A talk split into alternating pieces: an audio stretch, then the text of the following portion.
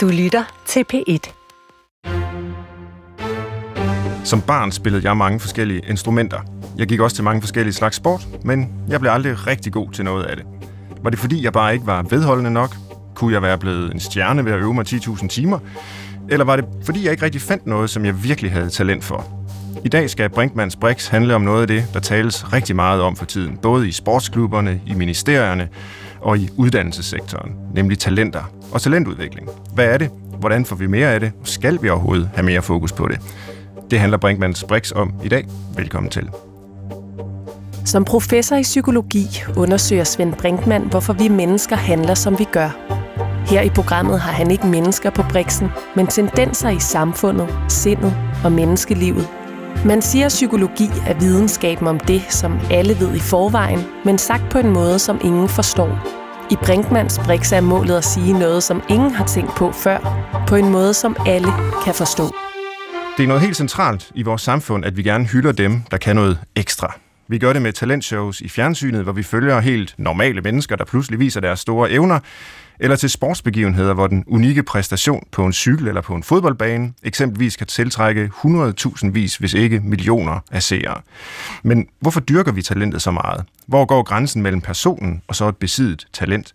Og har vi alle en egenskab, som ville kunne dyrkes til eliteniveau? Er vi alle talentfulde? Det vil vi jo nok gerne tro her i vores lille lighedsorienterede land. Det er nogle af de spørgsmål, vi vil stille i dag her i Brinkmanns Brix, og jeg har tre gæster, øh, som vil diskutere det med mig. På linje fra København er William Kvist. Velkommen til, William. Jo, mange tak. Du er fodboldspiller for FCK, 76 landskampe, års fodboldspiller 2011, blandt meget, meget andet. Og så har du altså også en bachelorgrad i civiløkonomi ved siden af, har jeg noteret mig. Ja. Så ja, det er utrolig godt gået. Så øh, sidder Helle Hein her, som er selvstændig ledelsesforsker, konsulent med flere bøger på samvittigheden, blandt andet Når Talent forpligter. Så velkommen til dig, Helle. Og endelig Lene Tangård, professor i pædagogisk psykologi, forfatter til en lang række artikler og flere bøger og rapporter om kreativitet og læring og talentudvikling. Velkommen til, Lene. Tak. Vi skal jo rundt om det her fænomen, talent og talentudvikling, på mange forskellige måder øh, i løbet af udsendelsen. Men hvis vi begynder i det nære, altså med os selv, øh, hvad vil I så sige, jeres talent er, hvis I overhovedet har et? Øh, lad os begynde med dig, Lene Tanker. Åh, oh, den var hård. Øhm, jeg øhm, spillede øhm, håndbold, da jeg var barn, og var øh, spilfordeler. Og det var jeg egentlig ret god til. Jeg var ikke den, der scorede flest mål, men jeg var god til at fordele spillet, og øh, det tror jeg egentlig også er det, jeg laver i dag. Okay, så det er et talent, du har overført fra håndboldbanen til universitetsverdenen? Det tror jeg. Ja. Helle Hein, hvad, har du talent? Ja, ja. det er noget, man, noget, man selv skal svare på her. Det jo, jo. er en vanskelig altså, opgave. Jeg, jeg, jeg kan i hvert fald sige, øh, at, at jeg engang fik at vide, at jeg havde talent for at spille blokfløjte. Mm-hmm. Og det er det mest skræmmende øjeblik i mit liv. Fordi jeg tænkte, hvis jeg skal leve af at spille blokfløjte, så er det, det kedeligste liv, jeg overhovedet kan forestille mig. Øhm, og det, det kan jo være, at vi kommer til at tale mere om det, det der med, altså det der talent, man har, er det også et, man egentlig gider. Ja. Altså, tænk at være god til at spille blokfløjt, når man faktisk synes, det er et redselsfuldt instrument. Ja, det er jo et, et rigtig godt spørgsmål, om det er værd at gå efter. Nå, William Kvist, øh, så er turen kommet til dig. Jeg tager bevidst dig til sidst i den her runde, fordi det er jo i hvert fald umiddelbart næsten er for oplagt, hvad svaret på spørgsmålet er for dig. Fordi du er professionel fodboldspiller med en virkelig imponerende karriere bag dig. Så dit talent, det er vel bare, at du er skide god til at spille fodbold? ja, det kan jeg i hvert fald godt finde ud af, ja. øh, eller har bevist det. Øh, men bag det ligger der jo rigtig mange øh, hvad kan man sige, værdier eller, eller talenter omkring det i hvert fald. Udover bare at kunne løbe hurtigt, eller kunne læse en taktik, eller mm-hmm. få stå norsk, som min norske træner han, øh, han, han ja, galler ud over banen en gang imellem, eller hvad det nu kan være. Øh, jeg har altid været god med kroppen, og har altid elsket at dyrke øh, sport. Øh, jeg var, blev også spurgt, om jeg skulle ikke gå til konkurrencedans, og der var noget svømning, og der var noget basket, sådan ting. Altså det der med talent for bare at elske og bruge kroppen i hvert fald, kan man sige. Ikke? Og så valgte jeg så at gå fodboldens vej, og det, der har jeg så haft nogle ting med noget vedholdenhed og ambitiøs og nysgerrig, som har drevet måske lidt længere, end, end måske så mange andre har gjort. Mm-hmm. Kan du huske øh, et tidspunkt, hvor du blev udpeget som talent? Altså, hvor nogen sagde til dig, du kan noget særligt her, det skal vi sørge for, at du satser på? Altså, jeg har jo været sådan... Der er meget forskel på, hvordan talenter nogle gange kommer frem, og når, når de kommer fra A-landshold debut på, øh, på fodboldlandshold, jamen så øh, hører man tit deres øh, vej til A-landsholdet. Nogen øh, bliver opdaget som 18-årige først. Hov, de kunne godt spille fodbold. De spillede egentlig på OB's tredje hold, men, men lige pludselig var de gode. Jeg har faktisk været god hele vejen igennem. Jeg har altid været på førsteholdene. Jeg har altid været den, der blev faldt, valgt først i skolegården. Øh, og været på det første ungdomslandshold, man kunne være. Var på dem alle sammen hele vejen op. Fik kontrakt, når jeg kunne. Så man kan sige, jeg har virkelig gået sådan den slagende vej i, i forhold til, at øh, altid har været godt. Og det paradoxale med min historie er jo faktisk reelt set, at jeg har tvivlet rigtig meget på mit talent. Øh, mm-hmm. Det kan vi komme lidt tilbage til, men, men det er i hvert fald en af de ting, der er lidt sjovt, at jeg egentlig altid har været valgt først, øh, og så kan man alligevel tvivle. Det er jo et godt spørgsmål også, jo. Mm-hmm. Helle Hein, jeg skal lige høre dig. Er det den typiske vej for øh, et, et talent, der ender med at, at præstere på så højt et niveau, som, som William Kvist øh, gør og har gjort, at, at man altid øh, er på førsteholdet, øh, altså afhængig af, hvad det nu er for en sammenhæng, vi taler om, at, at man altid er den, der udmærker sig? Nej, altså i virkeligheden tænker jeg, at der er mange forskellige baner, som talenter udvikler sig på. Ikke? Og der er nogen, der har fortællingen ligesom William. Øh, nogle af dem, jeg har interviewet, af Williams sportskollegaer, har sagt, at de havde talenter for mange ting, mm. men de valgte så det, hvor de tænkte, at der var bedst mulighed for dem, eller en, mm. den bedste vej at gå. Men jeg har også talt med mange, som måske først har kendt et talent sent i livet, øhm, og som måske har afsøgt mange forskellige veje. Og jeg har også mødt nogen, der i virkeligheden måske slet ikke er klar over, at de har et talent, men samtidig står med sådan tydeligt observerbare og unikke evner. Mm. Så jeg tror, der er mange forskellige veje at gå. Jeg tror ikke, der er, der er sådan slagende veje mm. i mhm. det her. Det vender vi tilbage til, fordi vi skal rundt om talentfænomenet i øh, tre forskellige rum, eller fra tre forskellige perspektiver. Det første, det er simpelthen der, hvor man præsterer. Det kan være arenaen eller øh, klasseværelset, hvis vi taler om mere sådan, øh, skolemæssige færdigheder. Det næste, det er trænerlokalet. Det er der, hvor jeg sige, rammen rundt om talenterne øh, bliver tilrettelagt, og, øh, og der bliver lagt planer for talentudvikling. Og til sidst, så prøver vi at hæve os op i et øh, samfundsperspektiv og spørge, hvorfor taler vi simpelthen så meget om, om talent, som vi gør i de her år. Så det er vejen igennem talentfænomenet her i Brinkmanns Brix i dag.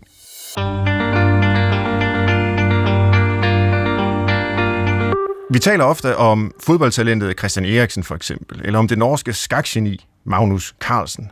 Eller måske om Freja eller Frederik, som er enormt dygtige til matematik for førsteklasses elever. Hvor hurtigt er vi til at definere mennesker ud fra et talent, og er det overhovedet et problem at være, kan det være et problem at være et fodboldtalent, hvis nu man bare føler sig som Christian fra Middelfart? Det skal vi undersøge her i det første rum i programmet Arenaen. Men måske skal vi også øh, finde ud af, hvad begrebet overhovedet dækker over. Hvad, hvad er et talent? Hvad er begrebet? Altså, jeg slår det op, og det kommer jo egentlig fra øh, en vægtenhed og en møntenhed, og, og, og det er også bibelsk. Man står der med sine talenter, så vidt jeg ved. Øh, men er der en sådan mere præcis videnskabelig definition på talentbegrebet? Kender du sådan en, Lene, tanker? Øh, ja, der er, jeg ved, der er mange definitioner på, på talent, men du har fuldstændig ret i, at vi er gået fra den der øh, opfattelse af talent, altså talentum, noget der er i verden, øh, 30 kilo sølv, Mm. Øh, noget, der er skabt. Og så i renaissancen får vi den her opfattelse af, at det er noget, individer har. Vi begynder at tale om genier, som er udvalgt, som har særlige evner. Og så i det mere moderne og senmoderne samfund, der får vi sådan nogle mere, kan man sige, kollektivistiske, netværksbaserede idéer om talent. Øh, fordi vi opdager, at det også handler om at kunne øh, forvalte det ind i en sammenhæng og begå sig med sit talent. William Kvist, øh, du var lidt inde på din egen historie øh, før. Øh, men jeg kunne tænke mig at spørge dig her, i hvor høj grad du egentlig selv har forstået dig øh, som menneske ud fra dit talent, altså din evne som øh, som sportsmand. Hvor meget betyder det for din øh, opfattelse af, hvem du er? det får vi jo se her med vores tid, når jeg stopper, ikke? ja, ja, det kan du Lad, sige. Ja, men altså, det er jo helt vildt meget. Altså, jeg har ikke tjent en krone på anden at spille fodbold. Øh, jeg har spillet fodbold, siden jeg var helt, helt ung, og øh, som ung menneske vil man jo gerne anerkendes og, og, og bevise, at man er noget og finde sin plads i verden, og det har jeg blandt andet gjort med, med min fodbold. Øh, så det betyder, er en helt vildt stor del af mig. Øh, jeg hedder også øh, William Witved. Jeg har taget min kones øh, navn, ikke? og det kan være, at jeg skal bruge det lidt mere engang. øh, som provokation til, til det ego, der ikke anden kan vokse lidt, når man, når man, når man får alle de der forskellige øh, oplevelser, som jeg har fået. Øh, jeg har i hvert fald prøvet at være meget bevidst omkring det, og, og, og prøvet at være reflekteret omkring øh, det, det nogle gange er. Men der er ikke nogen tvivl om, at jeg, jeg gruer lidt for den dag, jeg står ikke, jeg som, som tidligere øh, fodboldspiller på en eller anden måde og skal definere mig selv. Jeg har heldigvis, du nævnte selv, jeg har været i, på, havde taget en, øh, en bachelor i civiløkonomi, og jeg har venner uden for fodbold, og jeg har en god familie, som er øh, meget sådan nede på jorden og har altid holdt mig lidt nede på den gode måde. Øh, så jeg er ikke øh, så bange, men, men det bliver da enormt interessant at, at mærke sig selv på en anden måde øh, efter alle de her år i fodbolden. Vi kan vende tilbage, øh, når du er stoppet og lave en udsendelse om, om, om livet efter. Øh, for jeg er jo lidt optaget af, som altså, nu Lene Tanker fortalte før, hvordan øh, hun har haft, og måske stadigvæk har en talent for håndboldspillet, og det at være øh, playmaker. Er det rigtigt? Ja. Øh, ja. Øh, og, og, og, og som noget, der måske egentlig lader sig overføre i den rolle, du nu har som øh, professor, som øh, leder for, for en masse forskere osv. Hvordan ser du dine egne evner der, William? Tror du noget af det, du har erhvervet dig af evner, færdigheder og kapaciteter gennem din fodboldkarriere, lader sig overføre i andre sammenhænge? Det er jeg sikker på, ja. Og øh, jeg tror helt sikkert også på, at den person og den måde, jeg har forvaltet, forvaltet min, min, min, mit talent på og min fodboldkarriere på, vil også komme til at vise sig i de næste mange, mange år også på, på min nye karriere, når jeg opstander for øh, fodbolddøden. Øh, det er der ikke nogen tvivl om. Altså, øh, den, du, igen, lidt put folk ind på en fodboldbane, og du kan se, om de går ned på en højre bak og skal være lidt statister dernede, eller om de skal være angriber og vise mig det hele. Og jeg skulle være defensiv central midtbane, øh, er ankeret på midtbanen med ansvar for de andre og kommunikere og, og så videre. Og øh, vedholdenhed og ambitiøs. Og, sådan, og det tror jeg da helt sikkert, er nogle værdier, som jeg øh, tager med videre i mit, i mit arbejdsliv, øh, og, og derfor også ender på den gren, som det nu, øh, hvor det passer bedst.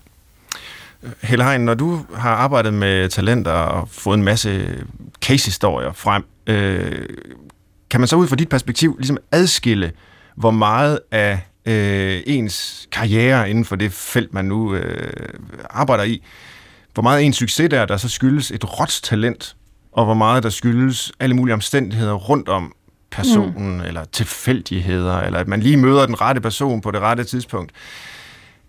Hvordan er din forståelse der af talent? Er, er det som sådan en eller anden øh, essens, en kerne inde i personen, som bare vil frem, eller er det afhængigt af alle mulige faktorer, som man måske ikke selv har så meget kontrol over? Jamen, det, det er i virkeligheden det hele. Altså, du har faktisk givet en rigtig fin beskrivelse af det allerede der, ikke? Fordi der er noget, der hedder det rå talent. Mm-hmm. De rå evner. Men de er ingenting uden den vedholdenhed, som Lene talte om, og som vi jo sådan kan se af forskningen, og jeg kan se af de cases, jeg har beskæftiget mig med, i virkeligheden spiller en meget større rolle. Altså har en meget større faktor, effekt, end det rå talent har. Øhm, men det er heller ikke noget uden det rette miljø, eller det rette møde med den rigtige person på det rigtige tidspunkt, eller øh, som Lena også talte om, alle de usynlige hjælpere, der har været der. Og, og, og bare for sådan at tale om nogle af de usynlige hjælpere, der har været med de sportsfolk, jeg har talt med, så nævner de jo alle sammen, der, der har været forældre, der har kørt dem rundt. Mm. Øhm, der har været trænere, der har været alle de frivillige, der har været altså, myriader af mennesker, der har hjulpet de her mennesker til at, at, at forvalte deres talent og dyrke det. Så man kan sige, at, at, at, at fortællingen fra dem, jeg har talt med, er i virkeligheden, at der er et eller andet talent, som de har bemærket, at de har. Men især de sportsfolk, jeg har talt med, har også haft en tendens til at nedtone det rå talent, fordi de synes, at det bliver provokerende, det der med, at det virker som om, det er kommet let til dem, mm. at de har haft let ved det, hvor de i virkeligheden siger, at jeg har arbejdet som en sindssyg på at forvalte den der rå evne. Så de vil virkelig hellere have, at man ser på indsatsen og deres vedholdenhed og på den pris, de har betalt og, og på alt muligt andet, end man ser på det rå talent, fordi den der forståelse af, at det er en gave, du er blevet givet, så du ikke behøver at gøre dig umage, den vil folk i virkeligheden gerne tale sig væk fra. Det er ikke deres egen forståelse, at de er kommet lettere til det, bare fordi de havde et råt talent. Men det, men det er de måske. Eller hvad? Altså, fordi jeg, jeg ved, når man ser sportsfolk, eller det kan være andre, der vinder priser og, og så videre, bliver kåret, og bliver fremhævet som nogle særlige øh, talenter, øh, der så lykkes, så har de det jo på en meget sympatisk måde, og måske er det også bare almindelig høflighed, men så har de det med at takke alle mulige mennesker. Ja. Som siger, det skyldes jo slet ikke mig. Øh, ja. I hvert fald ikke mig alene. Der er et kæmpestort hold bag, der er alle mulige mennesker, der har hjulpet, ja. alle mulige afhængige af.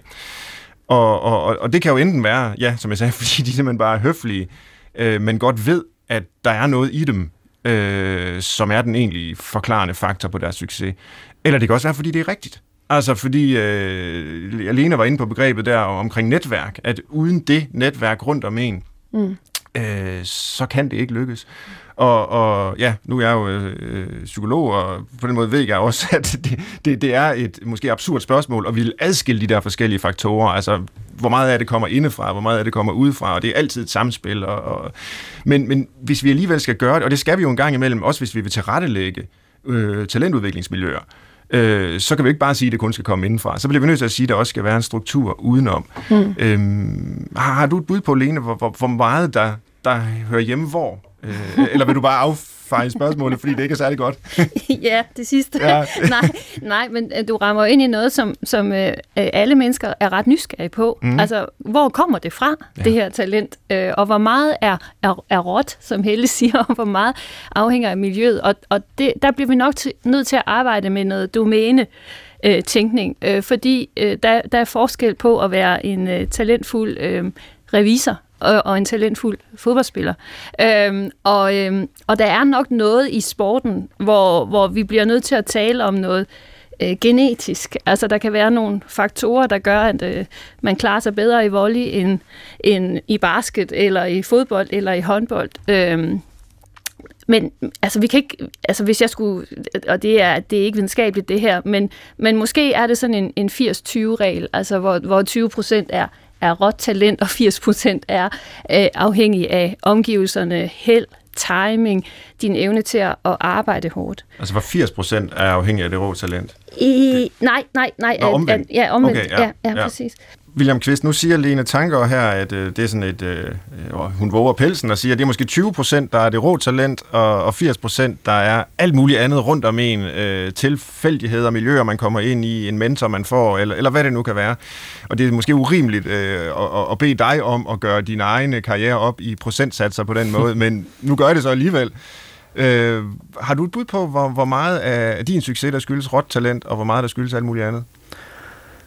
Ja, altså 20 procent, det ved jeg ikke, om jeg er helt nok, vil jeg sige. Nej. Lige nu er jeg en, en, måske en speciel sted, hvor lige præcis øh, sådan noget som gener i forhold til, om du kan løbe stærkt. Det kan selvfølgelig godt trænes, men det kan kun trænes til en vis grænse. Ja. Øh, kan du koordinere dine ben, så du rammer bolden, eller kan lave noget dribling og sådan ting der. Det, det er også noget, som man, man, man, man ser, der er stor forskel på, på øh, folk at gøre. Øh, så, så jeg vil sige, jeg tror i fodboldverdenen, at, at det større. Altså der kan du nemmere se med sådan lidt tidligere, måske sige, okay, ham her han vil nok med det fysiske specielt, der er simpelthen en minimumsting, du skal kunne i forhold til. Men der er ikke nogen tvivl om, at at nu har jeg jo også, øh, min egen historie er jo, at, at jeg har aldrig været den, som var begavet med øh, en masse teknik og kunne lave en masse lækre ting. Jeg kan huske, at jeg kiggede på mange af mine medspillere, og de kunne lave alle de der lækre, lækre ting, Michael Laudrup finder og whatever, og de, jeg kunne tage 27 på foden, de kunne tage 2.000, ikke? Øh, og så videre. Jeg tænkte straks, åh, er jeg ikke noget talent? Øh, Ej, du kan tage mere end 27, vil jeg Ja, nu, nu undskyld, ja, okay. ja, og nu kan jeg tage 35 eller sådan noget, men, men, men, men dengang kunne jeg kun tage 27, kunne jeg huske, ikke? Og, og jeg kunne ikke sparke rundt med venstre ben, og jeg tænkte, hvad er jeg egentlig for talent? Og det var der måske ikke så mange, der... Jeg var med, men der var egentlig ikke så mange måske, der var gode til at forklare, Jamen William, du kan det her. Hver eneste gang, vi giver dig en ny udfordring, så stepper du op til den, og så kan du være med på det niveau. Øh, og, og det der, må jeg tænker, det der med, med forvaltningen af ens talent, i hvert fald, er noget af det, som jeg også, nu har jeg skrevet en bog på min egen flotte, store karriere, at, øh, at, øh, at, øh, at, at, det, at det også, altså, jeg er meget stolt af den forvaltning, jeg har haft af det talent, som nødvendigvis ikke på alle parametre, teknisk, taktisk, fysisk, øh, var lige så højt som mange af de andre, men der var noget mentalt, der var måske noget socialt forståelse, øh, som, som jeg spillede med ind, og som vi ikke diskuterer ret meget i fodboldverdenen, mm. hvor det mere handler om at løbe stærkt, kunne sparke med den ene ben og det andet ben, og noget teknisk. Øh, og alt det andet er for svært for os at definere. Mm. Men det kan vel lige så meget være en del af det rå talent. Altså et er selvfølgelig, hvor hurtigt kan du løbe 100 meter, øh, hvor godt restituerer du, øh, hvor højt kan du hoppe, og hvor god er du til hovedstød osv. Der, der kan godt være nogle fysiske øh, parametre der, hvor der er et råt talent. Men det kan vel også være et råt talent, altså hvor, hvor god man er til at være sammen med sine holdkammerater. Yes. Altså man siger, hvis man er en, en stor idiot, så er der ikke nogen, der gider aflevere til en, øh, og så kommer man aldrig til at score mål. Men hvis man har et talent for at forstå andre mennesker, og, og være en god medspiller simpelthen, øh, så har man nogle fordele der øh, Helle Hein, det, det, det, det kan vel også en del af, af talentet. Altså selvom ja. at vi meget taler om de der sådan enkle, målbare færdigheder, som det, man har talent for, så er det vel et langt bredere talentbegreb, vi skal have for at forstå, hvorfor folk lykkes. Ja, i høj grad. Øhm, og det er jo også noget af det forbandet ved talentarbejdet det hele taget, at, at det er så meget nemmere at fokusere på de parametre, der er målbare. Mm. Øhm, og hvor man måske hurtigere kan udpege talenterne, og især i sportens verden, der er der jo sådan en enorm stor trang til at udpege talenterne tidligt, så mm. vi kan rette vores indsats mod dem, der har fortjent den, og dem, der kan give en god forrentning på indsatsen. Men det er jo i virkeligheden også det, der gør, at vi har et enormt talenttab. Fordi alle de andre faktorer, der spiller ind, dem kan vi ikke måle på så tidligt, og de viser sig måske heller ikke så tidligt. Også fordi en række af de ting, William taler om der, også kræver en vis form for modenhed, som først viser sig senere. Eller måske først viser sig senere. Øhm, så, så det, er, det er jo sådan lidt af den forbandelse, der hviler over talentarbejde, ikke bare i sportens verden, men også i virksomheder. At vi vil gerne måle folk på det, der er det åbenlyse. Øhm, og, og det, som er det, hvad skal vi sige, det åbenlyst bemærkelsesværdige. Mm. Men det er måske i virkeligheden nogle af de mere svære målbare størrelser, vi skal gå ind og se på, og som kommer til at kræve langt mere af talentudvikleren, hvad enten det er en træner, eller en leder, eller en skolelærer, eller hvad det nu er. Ja, det er i hvert fald, hvis vi siger, at 20 procent kun er, er, er det rå talent, kan man sige, så er lige præcis noget som nysgerrighed, og være ambitiøs og vedholdende, og kunne mm. klare de ting der, øh, og være måske reflekterende omkring sit eget, eller kunne tage ansvar for egen læring og sådan ting der, er jo enormt, enormt vigtigt, kan man sige. Ikke? Mm. Ja, flere af jer, jeg tror alle har nu brugt ordet vedholdenhed, øh, mig selv inklusiv, og der har der været længe sådan en idé om, at det kan man faktisk godt træne.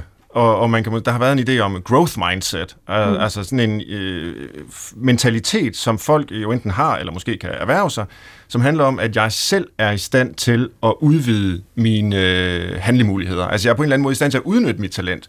Og så har man sagt, øh, at det er særligt en, en amerikansk professor, der hedder Carol Dweck, mm. Carol Dweck, der står bag ideen om growth mindset versus fixed mindset, som siger, at det er min ens evner er langt højere grad fixeret, eller det er en forestilling, man kan have om sig selv i hvert fald. Øh, nu står den teori måske en lille smule for fald. Altså det viser sig i hvert fald empirisk at være vældig svært at underbygge, at eksempelvis de pædagogiske interventioner, der gerne skulle befordre et growth mindset, har ikke rigtig nogen effekt. Så, så, så måske er det ikke, er der, er, der, er der ikke så meget i det, som man troede, men det har længe været øh, det hellige dyr i åbenbaring, eller hvad vi skal kalde det, øh, at, at vi skal arbejde med det. Men, men det er vel en meget øh, sådan individuelt, abstraheret egenskab, som, som slet ikke handler om din netværk, du var inde på mm. tidligere, mm. Lene. Mm. Altså, mm. Hvor, hvor meget...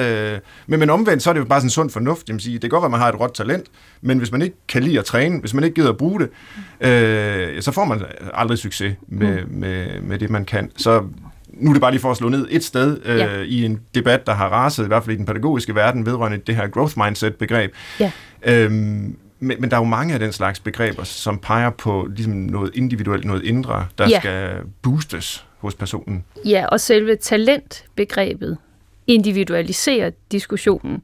Hvis vi nu havde øh, talt om øh, gruppetilhørsforhold, hvis det var hovedtemaet i dag, så, vi, så ville vi have lagt en anden vinkel på, hvordan man oparbejder det. Øh, så selve talentbegrebet fastholder os i nogle øh, uheldige, øh, ja, du har selv været inde på det, dikotomier mellem, øh, hvad, hvad er råt talent, og hvad er miljø, hvad er mit eget bidrag, hvad er de andres bidrag. Øhm, jeg vil sige, at altså, talentforskningen bevæger sig mere og mere i retning af, at vi begynder at interessere os for, øh, hvordan vi kan opbygge nogle smarte miljøer, øh, nogle intelligente eller talentfulde miljøer, som kan øh, skabe mere talent, end der var i udgangspunktet. Altså, så det er faktisk ikke så interessant i sig selv. Øh, jo, det er det. Øh, det er narrativt interessant. Øh, hvor kom det fra? Øh, men det er, det er mere interessant at kigge på, hvordan kan vi skabe et godt øh, træningsmiljø, et godt forskningsmiljø, en, øh, et godt skolemiljø, hvor, hvor, hvor mange børn får lov til at deltage i noget, der er talentfuldt for at få et godt hold, skal du også have gode fans. Ikke? Altså, jeg har i hvert fald også arbejdet på, jeg kan se det selv med mange af de spillere, jeg har spillet sammen med, at, at øh, du er nødt til at have, for at blive et så stort talent, lad os sige, som mig, øh, at komme så langt, øh, jamen der er du nødt til at have et minimum alle steder. Altså, der er nogle steder, hvis du har et stort minus et eller andet sted, det kunne være social forståelse med andre, som du selv sagde, så giver ikke nogen, der gider at spille dig bolden. Og det er klart, at der er en eller anden form for, for og Der, der er i hvert fald noget, som jeg også arbejder med at sige, okay, hvor er det henne, jeg skal op på et niveau, som ikke nødvendigvis er ekstremt godt, men som er acceptabelt. Øh, og, og, og der er det jo sådan ligesom det, der er interessant i hvert fald også. Og i forhold til det andet, der også med, med miljø, synes jeg i hvert fald, det var interessant. Nu sad jeg selv lige og tænkte nogle tanker på vej herud, øh, i forhold til det, at, at det miljø, jeg kom op i som, som 19-årig, øh, dengang i FCK-truppen øh, der som ung spiller, er en af de steder, som man siger er måske øh, sådan dødens øh, firkant der, hvor, hvor alle de unge talenter, de ligesom går døde. Øh, og, øh, og, og det med, at, at, at, øh, at den tålmodighed, det er også ligesom en vedholdenhed, at du skal have for, at du spiller sammen med nogle enormt dygtige spillere, som du skal lære af, som du skal gøre sådan ting af, men du skal hver eneste dag være klar til at få fem minutter på banen, og hvad bruger du dem til? Og der ser jeg jo rigtig mange blandt andet i, i, i nu her, som siger, åh, oh, jeg skal kun, hvorfor får jeg kun fem minutter? Og så kommer man lidt ind med en lidt ladet stemning og sådan ting. Det er der, hvor også talentet skal vise, siger, hov, hvad kan jeg faktisk bruge de her fem minutter til? Og det er jo en passage, hvor jeg siger, okay, jeg skal være verdens bedste indskifter. Hvordan mm. er man det? Du har lagt dig på Brinkmanns Brix på P1. I dag handler det om talenter, og talentudvikling, og øh, mine gæster er Lene Tangård, Helle Hein og William Kvist. Og vi bevæger os nu fra som sige, den enkelte og over mod øh, miljøet, hvor i ens talent øh, udvikles og udøves. Øh, fordi det er klart, at selvom man antager, at en del af talentet er medfødt, vi har talt om det rå talent, øh, så skal øh, det medfødte selvfølgelig øh, udvikles, og det involverer andre, for at man kan blive en del af eliten inden for en disciplin. Klichéen på området er jo, at det tager 10.000 timer at blive rigtig, rigtig god til noget. Men det kræver formentlig også mere end tid. Hvordan udvikler vi det så bedst? Øh, det skal vi så undersøge her i programmets andet rum. Og William Kvist, du var øh, selv lige lidt inde på det, men altså, kan du prøve at kigge på din egen historie som fodboldspiller, og så ret blikket øh, ud mod det, som, som ikke er det rå talent, som du ikke selv bringer med ind øh, i, i verden, og, og så pege på nogle forhold, eller faktorer, eller personer, eller hvad det måtte være, ude i dit miljø, i dit netværk, som har haft sådan afgørende betydning for, at du har fået succes? Der er spillet to. Altså det er klart, det med rollemodeller mm. øh, er, er en af tingene. Som jeg sagde, da jeg kom op som 19-årig i en FCK-trup øh, med mange øh, spillere og ældre spillere, så er det klart, så, så stikker jeg måske lige fingeren i jorden og siger, okay, hvem er det, jeg skal kigge efter her? Hvem kunne jeg ligne? Hvem skal jeg lære noget af? Og, sådan ting. og det er klart sådan en som en Markus Albæk, som var angriber i, i, i FCK. Ikke fordi jeg skulle lære hans direkte hans øh, færdigheder, men hans måde at modtage kritik på, for eksempel, eller give feedback på, eller hvis vi var foran 2 eller blive ved med at løbe, og så videre. Det er sådan nogle ting, som øh, var rigtig gode opfang, og, og hvor han var en rollemodel for mig. En Michael Gravgaard, som ved, ved Gud ikke engang kunne få 27 med en badebold øh, på foden, vel? men, men som havde noget helt andet. Øh, og der tror jeg virkelig, at det med at kunne tappe, tappe viden for andre, øh, øh, opfange andres gode impulser og se, hvad kunne jeg bruge af det, er virkelig også et talent, som, som jeg i hvert fald har, har brugt en del af. Så der er ikke nogen tvivl om, at de, de rollemodeller, den kultur om at arbejde hårdt, som også Ståle Solbakken står, går, ind, går ind for, øh, øh og vindermentaliteten, som jeg helt sikkert også som ung spiller, var i lang tid i lære i den sådan suppedas af, af gode rollemodeller, plus den der vinder, vinderkultur, kan man sige.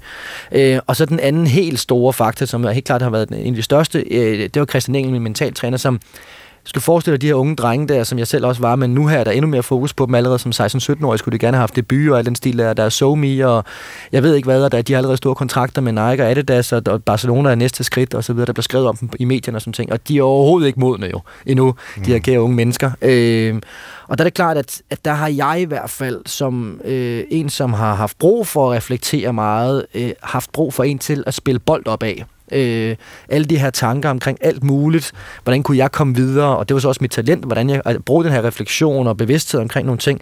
Øh, hvad, hvad kunne jeg bruge det til? Og det er klart, der var Christian en af de medspillere, og som jeg stadigvæk bruger den dag i dag, til ligesom at spille bold op af. Og, og det var en mand uden for miljøet. Det vil sige, at hver eneste gang, jeg lavede en indersideaflevering, så galt det så var det ligesom et scorekort, og var det rigtigt eller forkert. Derfor brugte jeg aldrig min venstre ben, fordi jeg vidste, der ville jeg få minus. Ikke? Øh, og, og, og det er klart, at hver eneste kamp, når du spiller en kamp, ikke? og jeg kan huske, at jeg spillede første kamp mod Brøndby, og jeg tænkte, det var dog meget godt egentlig. Jeg spillede meget godt, jeg fik den dårligste karakter. Ikke?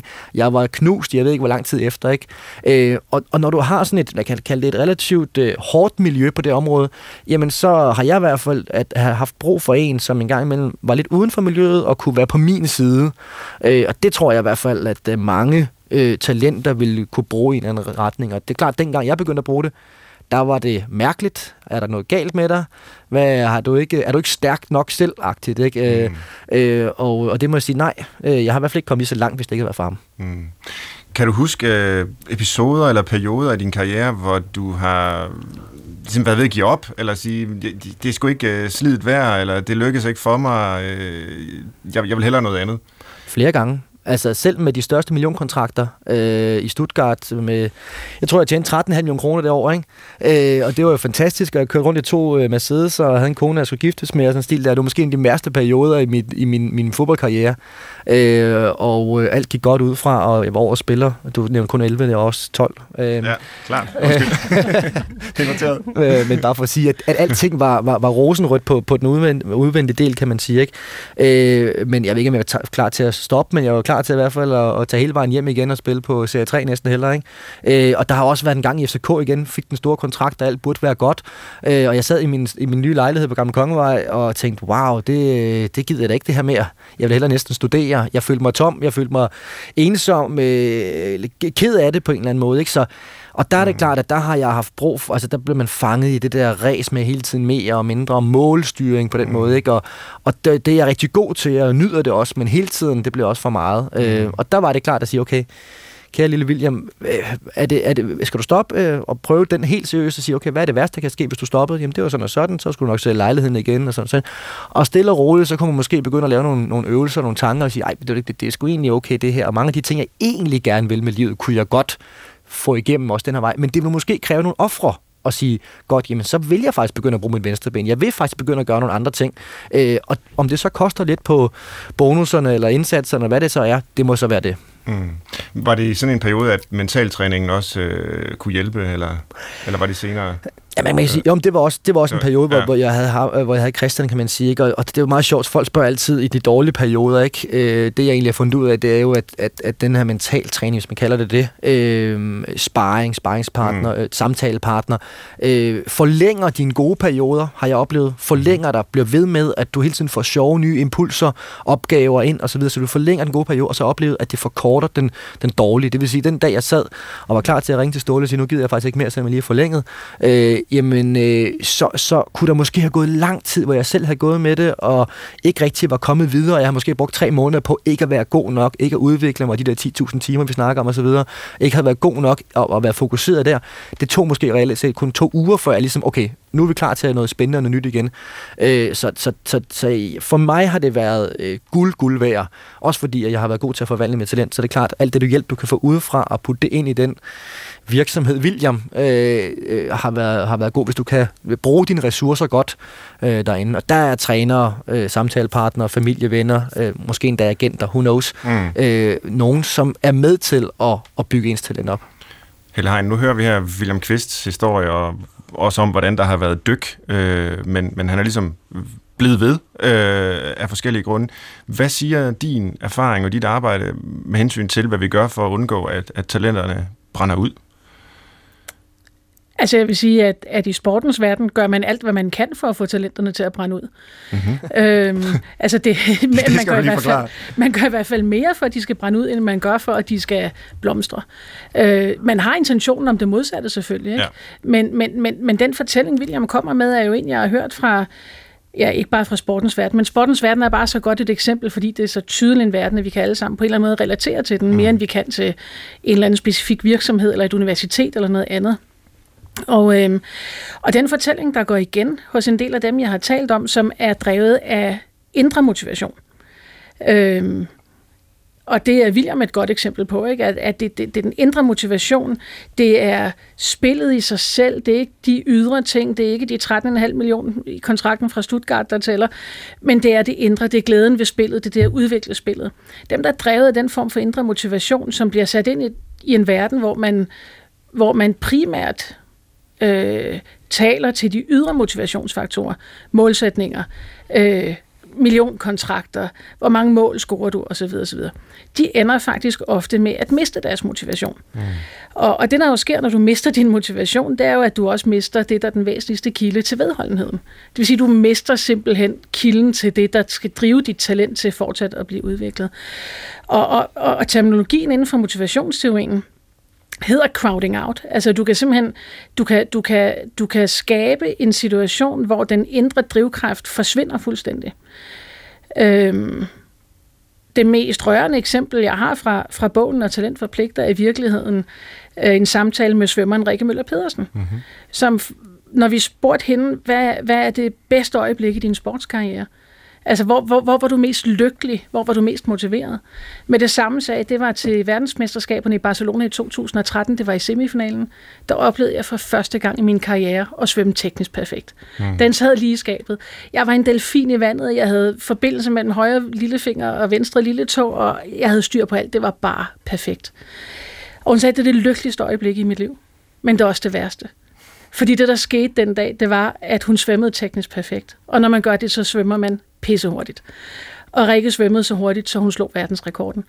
Og det, der skete efterfølgende, var, at Svømmeunionen, de tænkte, der er medaljer i det der. Der er nye verdensrekorder i det der. Og lagde en plan for hende, der hed, at øh, frem til OL i Rio, der skal du gøre sådan og sådan og sådan, sådan så vi får en ny verdensrekord i hus. Og der skete der lige præcis det. Crowding out. Rikke mistede motivationen og tænkte, det her det er simpelthen så ligegyldigt. Mm. Og, og der er sådan et rørende øjeblik i det interview, vi lavede med hende, hvor hun siger, at, øh, at hun faktisk var tæt på at stoppe lige før OL i Rio. Men hun tænkte, jeg skylder mig selv og den kærlighed, jeg har haft til svømning hele mit liv, at tage til OL i Rio og se, om jeg selv kan skabe mening i den meningsløshed, der er skabt omkring mig. Mm. Og så er det spørgsmål, om man kan huske det, men, men øh, Rikke slog ikke verdensrekorden ved OL i Rio. Hun kom heller ikke hjem med en guldmedalje. Hun kom ind sidst i finalen. Mm. Kommer op af bassinet, tudbrøler. Alle tror det, fordi hun mm. ikke har fået sin medalje. Og Rikke græder i virkeligheden mest alt, fordi hun svømmede virkelig, virkelig grimt. og, og det er jo bare sådan et godt eksempel på, hvor meget man kan misforstå det. Og, og der er jo gode intentioner. Mm. Men i sportens verden gør man i virkeligheden alt, hvad man kan for at fratage dem, der er drevet af indre motivation, deres drivkræfter, deres motivation. Og det kan være, at vi bare lige for lytterens skyld skal slå helt fast, hvad, hvad der ligger i begrebet om indre motivation. Altså, fordi det handler jo sådan set om at være motiveret af sagen. Ja, af, af, af, af selve det, man gør, af opgaven. Ja. Så, så når hun svømmer perfekt, ja. så slår hun verdensrekorden som en bieffekt, ja. kan man sige. Men, men ja. det, hun egentlig glædes over, det er, at hun har svømmet perfekt. Ja. At hun var i et med det. Ja. Hvorimod den, den ydre motivation, det er så, at jeg svømmer for at opnå noget. Øh, det kan være verdensrekorden, eller et eller andet, ja. en, en stor kontrakt eller noget. Men, men det ligger uden for det, jeg gør. Ja. Og, og, og, og der, der er din analyse sådan set, øh, som jeg hører dig her, at, øh, eller det siger du sådan set direkte, at inden for sportens verden, jamen så har man fokus på ydre motivation, og det øh, har det måske med at, at dræbe øh, lysten i virkeligheden. Ja. Ja, jeg har selv været øh, vejleder for en, en phd studerende som øh, var en lidt speciel phd studerende øh, tidligere elite badmintonspiller og øh, landstræner i badminton og, og alt muligt. Ken Kruse Larsen hedder han, som har lavet en, en fin phd afhandling om, øh, om, om coaching i, i sportsverdenen, hvor han, øh, hvor han selv, når han er coach, fortæller, at, øh, at han taler aldrig om at vinde med, med, med dem, han coacher. Altså, det er slet ikke det, det skal handle om. Det skal netop handle om den, øh, den indre motivation. Han sætter aldrig mål op. Øh, altså de her sådan ydre... Øh, øh, ja, målbare parametre, som man kan øh, måle sin succes i forhold til, det, det, det synes jeg ikke er interessant. Han er så netop utrolig bange for, at det vil øh, kvæle øh, den ja. indre motivation. Men spørgsmålet er så selvfølgelig, og nu kigger jeg så på, på jer igen, men altså, hvordan laver vi miljøer, hvis vi øh, ikke vil kvæle den indre motivation, men, men øh, få den til at blomstre frem, hvordan indretter vi så miljøerne? Det kan være i sportens verden, det kan være i forskningsverdenen, det kan være ude i det private erhvervsliv. Øh, hvad er løsningen?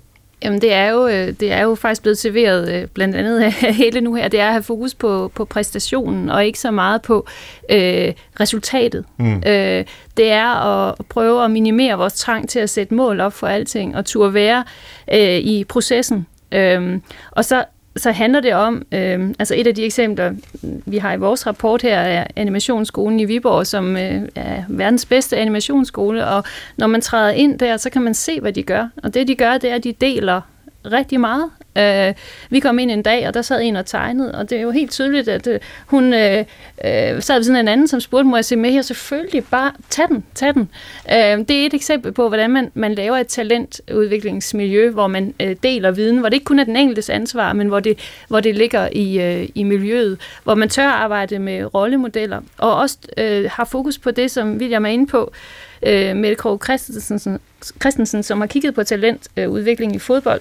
Øh, fra et forskningsperspektiv. Hun har konkluderet, at vi er gået i Danmark fra et meget holistisk perspektiv på talentudvikling til et mere strategisk.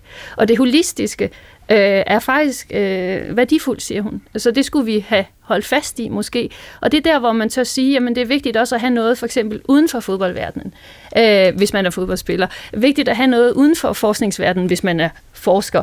Vigtigt at, at, at, at have øh, noget, som man holder af, som øh, kan inspirere. Øh, og det er jo især der, hvor man er ved at gå død i det. Øh, hvor det er op ad bakke, hvor man har svært ved at finde den indre glød eller motivation. Der kan man have ekstra meget brug for at have et liv udenfor, som kan være øh, en, en hjælp og en støtte. Og det er meget, altså det der holistiske perspektiv, hvor vi siger, at det er ikke altid 100% dedikation. Vi må godt i perioder have 90 eller 80% eller måske endnu lavere, for at koncentrere sig om noget andet og, og genvinde, kan man sige, lysten øh, til, til værket.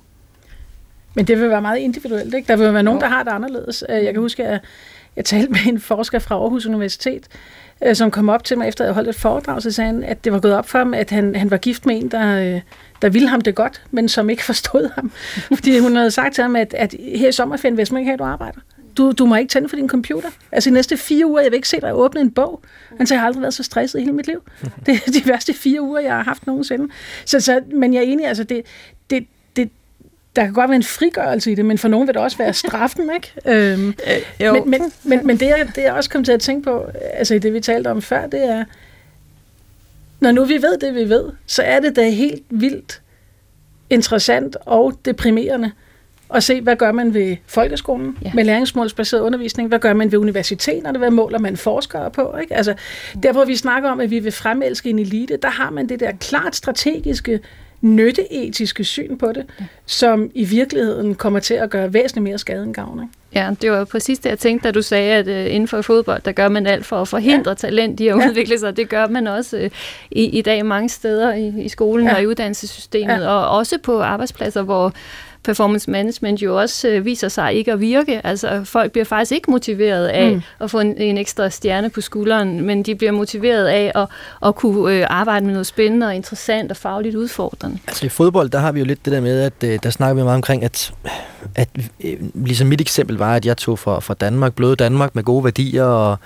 min mor hun kyssede mig godnat og så videre, den stil der, og så tager vi til Tyskland, øh, og øh, der er meget mere ordning mod sign, og den hårde stil, ikke? og jeg møder afrikanere, jeg møder sydamerikanere, jeg møder andre, som, som er der for Altså, det er deres liv og brød, simpelthen ikke. Det er for deres familie, det er for overlevelse, den stil der. Og den motivation kan jeg ikke opmønstre. Altså, jeg kan få alt den mad, jeg gerne skulle have. Jeg kunne få alt det øh, andet, jeg skulle have. Og der er det, jeg siger som, som, som, som ikke samfund, der vil ikke komme til nu, men som træner, som er simpelthen nødt til at finde nogle redskaber højere oppe i, i, i systemet, end at øh, hvis du ikke gør det her, jamen, så ryger du af holdet eller hvis du ikke gør det her, så får du ikke noget mad.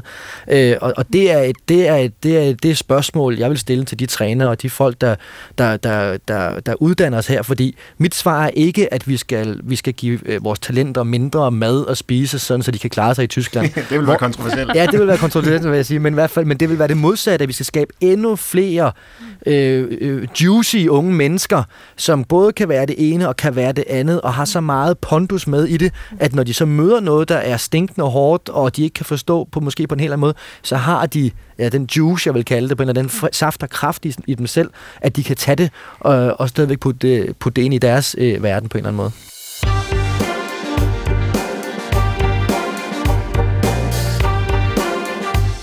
Her i Brinkmanns Brix, der øh, diskuterer vi talent og talentudvikling, og det gør vi med William Kvist, Helle Hein og Lene Tanker. Og vi har været både hos øh, individet, det talentfulde menneske, vi har været i øh, sådan omstændighederne rundt om, trænerlokalet, hvad vi nu vil kalde det. Her til allersidst skal vi lige have os op i øh, helikopterperspektivet, diskutere øh, samfundsudviklingen, der ligger bag. Øh, personligt har jeg det jo sådan, at lige så, øh, lige så godt jeg kan lide at se øh, William Kvist og andre talentfulde fodboldspillere øh, gøre det, de er gode til, lige så irriterende kan jeg indimellem synes, det er, at øh, der altid er øh, talentprogrammer, hvor vi skal finde en eller anden, der har X-faktor, eller på universiteterne skal der altid indføres nogle særlige talentprogrammer, som om, at øh, man ligesom kan designe den slags ting frem. Øh, det er som om det her talentbegreb er blevet sådan et øh, løsen, altså ligesom det vi skal stræbe efter for at kunne slå kineserne og inderne i den globale konkurrence. Vi skal have flere Nobelpriser, vi skal have flere verdensrekorder, vi skal identificere talenterne. Øh, hvis noget er ydre motivation, øh, apropos den distinktion, eller i hvert fald hvis noget står i risiko for at degenerere, vil jeg så sige, til ydre motivation, så er det efter min mening hele den der retorik, om talenter. Så nu skal vi lige spille øh, djævelens advokat her til sidst. Øh, er der ikke også noget galt med hele den her talentsnak? Er det ikke for meget? Øh, er det ikke kontraproduktivt? Ja, det er en masse ledende spørgsmål. Nu må I modsige mig, hvis I er uenige, Lene. Jamen, jeg, altså, jeg er delvis enig i, at, jeg, at det er kontraproduktivt at tale så meget øh, om, om talent. Altså, øh, I en af mine bøger, der har jeg en fælde, jeg kalder øh, talentfælden, øh, som er, øh, handler om talentet, der aldrig kommer videre. Mm. Øh, jeg er simpelthen lidt nervøs for, at vi kommer til at fixere, øh, og det er især, når det gælder børn og unge, at jeg kan have en bekymring, at vi fixerer dem i, i vores forestilling om, hvad deres talent er. Og, og på den måde kan man sige, så får de nogle billeder af, hvem de er, som i virkeligheden forhindrer dem i at blive til det, de kunne blive, hvis vi nu lod være med at, at være så optaget af at definere, hvem de er. Mm. altså, så talent lukker nogle gange. Mm. Øh, det, kan, det kan være fantastisk stimulerende at blive udpeget, men det kan også være det modsatte. Man kan blive hæmmet i sin tilgang til sin egen faglige udvikling. Man kan blive mindre eksperimenterende. Øh, det er ikke altid, at... Øh, Øh, Øh, det kunne være vores rektor eller, eller direktøren for en fodboldklub, kan se, hvem det næste talent er. Nogle gange bliver vi nødt til at holde tilbage øh, og, så, og så se, hvad der viser sig. Øh, du talte også om det uopdagede helle, eller de mere stille talenter, som jo også findes, og som jo ikke er dem, der vælger sig selv ind på talentprogrammet øh, i skolen eller i, i virksomheden. Så, så, øh, så jeg synes, der er problemer med, med talentdagsordenen. Øh, det er som om, vi er tilbage i, i, i renaissancen eller i, i romantikken. Ikke? Ja, det her sådan øh, beåndede individ, der har et eller andet helt særligt, og så kobler vi det med sådan en øh, socialdemokratisk lighedstænkning, som jo kan være meget sympatisk, men hvor man så skal sige, at alle har så et eller andet ja. særligt talent, og vi skal bare grave det frem, og så leder man og leder, og man siger, jeg kan ikke lige finde mit talent, måske er jeg ikke særlig dygtig til noget som helst, præcis. og så er man jo der først en fiasko. Ja, lige præcis. Altså, at vi alle sammen skal være øh, talenter og udleve det, det, det, det synes jeg, at der er en risiko ved. Altså, nu kigger jeg på dig, Helle Hein, om, om, om, er det noget, du har set i dit uh, arbejde? Altså, du har så mest fokuseret på dem, der vidderligt er talenter og kan noget og gør noget og, og har en masse øh, man sige, succes ud af det. Men, øh, men hvad med alle os andre? hvad med alle os andre? Altså jeg vil sige, jeg, jeg, jeg, nu er jeg fokuseret på, på sportens verden, men jeg har altså også set på talentprogrammer i øh, udskolingen og i gymnasiet. Mm. Og, og der vil jeg så sige, det er, jo, det er jo noget andet, fordi der bliver du ikke nødvendigvis udpeget. Og det der i hvert fald slet ikke er i de talentprogrammer, der er der ikke en nytteetisk tankegang om, at det her det skal forvaltes til noget. Altså, det er ikke sådan, at du bliver udpeget for at vide, at vi forventer en Nobelpris af dig om 20 år. Ej, det er måske så også tidligt nok, men så om 40 år. Øhm, og, og altså, jeg vil bare sige det på den måde, jeg synes, vi har en forbandet pligt til som samfund at stille noget til rådighed for talenterne. Mm. Men jeg synes, at vi skal være ekstremt varsomme i måden, vi gør det på. Og, og jeg synes, at den måde, vi mest gør det på i Danmark nu, og vi snakker om det før, skolerne, universiteterne, arbejdspladserne, sportens verden, er misforstået og kontraproduktiv. Men der er også bare eksempler, og Lene har nævnt nogle af dem, jeg har set nogle af dem, øhm, talentprogrammer for naturvidenskabeligt, øh, talentfulde elever, som fungerer magisk og frisættende, og hvor folk for første gang, øh, eller hvor elever for første gang finder ligesindede og blomstrer op og finder ud af, at de kan være normale sammen med andre ligesindede, fordi de har følt sig unormale, og de kan fortælle en vidighed om Newton, som andre forstår, og lige pludselig også være en del af et socialt fællesskab. Mm. Og det synes jeg simpelthen, vi har en forbandet pligt til som samfund at stille til rådighed ja. for dem. Men mm. vi skal bare være ekstremt varsomme i måden, vi gør det på, og i hele den tænkning, der ligger til grund, og i de redskaber, vi bruger. Mm. William, ser du nogle negative, øh, mulige negative konsekvenser af at blive stemplet som talent? Altså, er, er der en risiko ved det? Helt sikkert. Og hvem er der stempler dig? Er det din far? Mm. Eller er det en uerfaren træner? Ja. Er det din agent, som godt lige vil have, at du skriver under på en ny kontrakt, du er godt nok stor talent? Øh, eller hvad det nu kan være. Helt sikkert. Og så øh, vil jeg da sige, uden at nævne nogle navn, så har jeg da helt sikkert fået, øh, set nogle spillere, som i og med, at de kom på det første landshold, måske ungdomsmæssigt, eller fik den store kontrakt, tænkte, nu har jeg klaret det. Nu, øh, nu, kan, nu er jeg jo bare et stort talent, altså i stedet for måske at rose indsatsen for at komme dertil, eller mm. øh, at være god til at vise den videre vej. Wow, du er kommet langt, prøv nu at se, du, men du har alle de her fede ting, du stadig, stadigvæk skal nå at lære. Øh, så der er der helt sikkert et, et, et, en problematik i at blive kaldt stort talent, og der kan man sige, i mit eget tilfælde var jeg jo et stort talent, og blev også kaldt det, men måske havde den der gode tvivl, så det var sådan en dualisme med, at jeg på den ene side både tvivlede, og, og den stil, at jeg måske derved også blev ved med at, at piske mig selv lidt til at komme, komme videre, komme videre, komme videre. Ikke? Lidt kom for at komme tilbage til det, det svar, eller den, den diskussion, jeg havde lige før. Altså, jeg tror simpelthen også, vi er nødt til at acceptere, at det er enormt komplekst det med talent og, og det med at udvikle øh, hinanden, eller være i bevægelse, fordi hvis jeg sådan mere er menemand, så er det vel også noget med at sige, men, altså jeg ved godt, at man ikke skal skubbe hinanden, og dine bøger bringer man omkring alt det der med, at ikke skal skubbe hinanden til, til selvudvikling, jeg ved ikke, hvad men at det er jo heller ikke ulovligt at være i bevægelse. Vi er jo alle sammen i bevægelse i en eller anden, øh, en eller anden øh, grad hele tiden, kan man sige. Mm.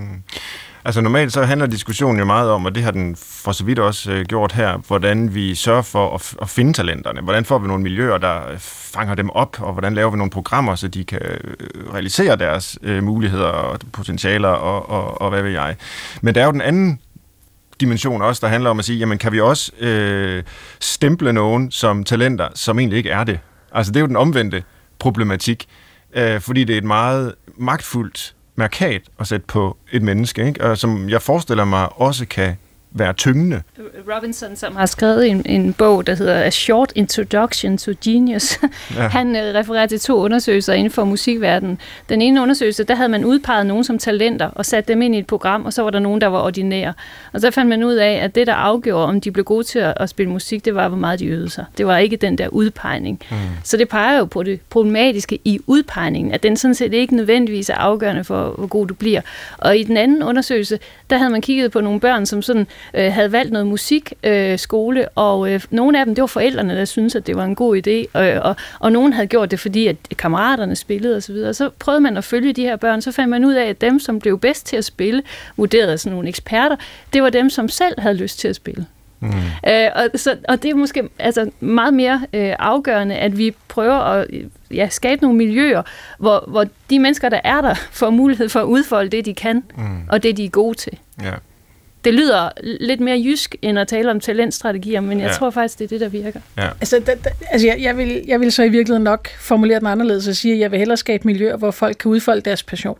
Mm. Fordi det der med, altså jeg, jeg synes, der, der er jo noget paradoxalt. Vi sidder her og indleder samtalen med at snakke om, det rå talent, det betyder ikke så meget. Vedholdenhed betyder virkelig meget. Så sidder vi og kæfter op om talent i en time. ja, ja. Og det er selvfølgelig det, jo, det, er det der emnet, det er interessant, at, at vi har foldet ud af alt muligt andet. Men, men, men men jeg tænker bare, at hvis vi skal tage os selv på ordet, ikke, mm-hmm. så handler det vel om at stille miljøer til rådighed, hvor folk har lyst til at være vedholdende. Ja. Eller hvor de har lyst til at være. Jo, jo, men det, altså, Ja, ja, men, men de skal stadigvæk da også have lyst til at dyrke deres talent. Ja, præcis. Altså, jeg tænker ikke, det er nok bare, at de har lyst til at være der. Nej. De skal jo også have lyst til at gøre noget, ja, mens de er der, ikke? Ja, øhm, men begge dele. Altså, ja, ja. Fordi, men øh, det er bare fordi, det vi snakker meget om, det er det der med, at, at du bliver udpeget som et talent, og så er du forpligtet mm. til at gå ned ved dit talent. Tænk, hvis du ikke gider. Altså, mm. lidt med at ja. sige, tænk, hvis man ikke gider at spille mm. blokfløjt, så er det mm. da virkelig en straf, ikke? Ja. Øhm, så, så, så altså, måske skulle vi hellere, i stedet for at koncentrere os om, hvad folk har talent for, så dreje diskussionen ind til, hvor er din passion? Mm. Fordi der er den sammenhæng. Vi ved, mm. der er den mm. sammenhæng, at der, hvor folk Altså det har man også lavet undersøgelser af, at, at der hvor folk bevisligt genetisk har en fordel, der har de også lyst til alt andet lige at øve mm. sig lidt mere, fordi mm. at træning giver lidt mere afkast. Så der er en forbindelse mellem de der ting. Så... Jeg sad inden uh, øh, programmet her og læste op på faktisk specifikt det der med 10.000 timer, fordi hvis man uh, googler sådan noget med øh, talentmiljøer og, og hvordan man får succes med, med sit forhævne, så, så dukker det tal jo op igen og igen, og der er skrevet bøger om det, og der er uh, konsulenter, der rejser rundt og, og holder foredrag om det osv., og der er nok også noget om det. Det stammer jo vist nok fra en svensk øh, forsker, Eriksson. Ja, men som, han har jo modificeret Ja, det, det var sådan noget med de her elite-violinister, mm. øh, han så på, øh, de havde typisk øvet sig 10.000 timer, og så har man ligesom sagt, jamen det er det, der skal til, for at man bliver ekspert, mm. for at man virkelig, og det betyder meget mindre end, end det rå talent, ikke? Altså det, det er vedholdenheden, det er det at øve sig. Problemet er bare, at hvis vi taler om elitemiljøer, det kan være øh, fodboldspillere som, øh, som William og de miljøer, du færdig i, så øver I alle sammen 10.000 timer. Altså, det, det, det, det, det gør alle bare. Altså, så det, det, er jo ikke det, der forklarer, hvorfor nogen øh, bliver verdensstjerner i, i fodbold, og andre øh, må nøjes med at spille, måske ikke bare i Superligaen, men første division eller anden division, eller som, som også er jo enormt flot, og jeg vil aldrig nogensinde kunne gøre det. Men, men, men de spiller jo også 10.000 timer. Altså, men, så, så der er nogle andre ting, mm. der skal til for at forklare, kan man sige, de sidste procenter der. Ikke? Og det, ham der Eriksen altså, har jo lige præcis måttet måtte modificere den her tese om de 10.000 mm. timer, for det er ikke 10.000 timers hårdt arbejde, det er 10.000 timers intelligent praksis, hvor du finder ind i en livsform, som du kan være i, og hvor du har lyst til at være med din passion. William? Altså forskellen, og det, det er lige præcis med de 10.000 timer, og jeg, jeg skulle også til at tilføje det der med, at det er fokuseret træning, hvis man siger på en måde. Øh, da jeg var 6 år gammel, øh, der trænede jeg på en bane, hvor der fløj nogle fly henover. Og hver gang der kom et fly henover, så var jeg den eneste, der spillede fodbold, og alle de andre stod og kiggede på flyene. altså, det er bare for at vise det der med, at, at det, det har jeg jo så talent for, og sådan noget, men at fokuseringen, at det var fokuseret 10.000 timer. Har jeg brugt over 10.000 timer? Ja, jeg lavede ikke andet at spille fodbold. Er det bedste. Der er også spillet basket og håndbold og alt muligt andet, men, men, men, men sport og, og fodboldens stil, altså, så det, det har helt sikkert også noget med det at gøre. Vi slutter udsendelsen af her om talent med at lave en liste, og det vil jeg, jeg håber, I vil være med på det, Lene, Helle og, og William. Øhm, det er sådan et public service element, så lytteren øh, kan notere ned og tage noget med sig fra programmet. Og, og nu var vores seneste samtale her lidt om øh, de negative aspekter ved øh, at være talent og faldgrupperne osv. Og, og det kunne jeg tænke mig, at vi tog over i listen. Øh, så kan vi prøve at formulere tre ting, man kan gøre for at sikre, at folk ikke får noget ud af et talent. Og det er jo i virkeligheden at spørge til i høj grad miljøet, fordi man kan sige, det rå talent, det kan vi ikke gøre så meget ved. Øh, måske har folk det, måske har de det ikke, men det vi i hvert fald kan gøre noget ved, det er, hvordan vi tilrettelægger omstændighederne omkring, at folk udøver deres talent. Så hvis vi vil være sikre på, at folk ikke får noget ud af det talent, de måtte have, hvad skal vi så gøre? William Kvist, har du et bud? Nej, okay, ikke overhovedet. Altså, det er jo, der, der, der, der, er bedre, der er altså- bedre end andre, kan man sige. Ja, ja. Men i hvert fald har jeg selv oplevet at, grundlæggende, at hvis vi kun fokuserer på resultatet, ja. så, så bliver det ikke sjovt nok i længden. Så vi skal fokusere kun på resultatet. Ja. Jeg laver listen her. Ja. ja. Det synes jeg er meget relevant. Hvad siger I? Har I bud?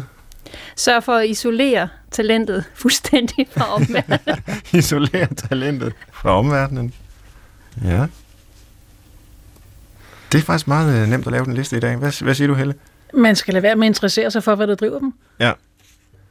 Lad være og interessere dig for, hvad der driver dem. Og fortæl talentet, at han er verdens største talent. ja, så vi får en fjerde bonusråd.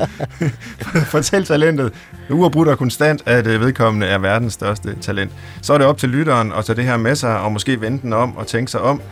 Øh, det er i hvert fald det, vi gerne vil opnå med at diskutere de emner, vi gør her i Brinkmans Brix. Og nu er vi så færdige med at diskutere talent og talentudvikling. Tak til William Kvist, til Helle Hein og til Lene Tankgaard. Tak til alle jer, der lyttede med. Det var, hvad vi nåede. Dan Grønbæk Jensen var producer, meget talentfuld en af slagsen. Man kan skrive til os på brinkmansbrix.dr.dk. Jeg håber, vi lyttes ved i næste uge. Samme tid, samme kanal. Tak for nu.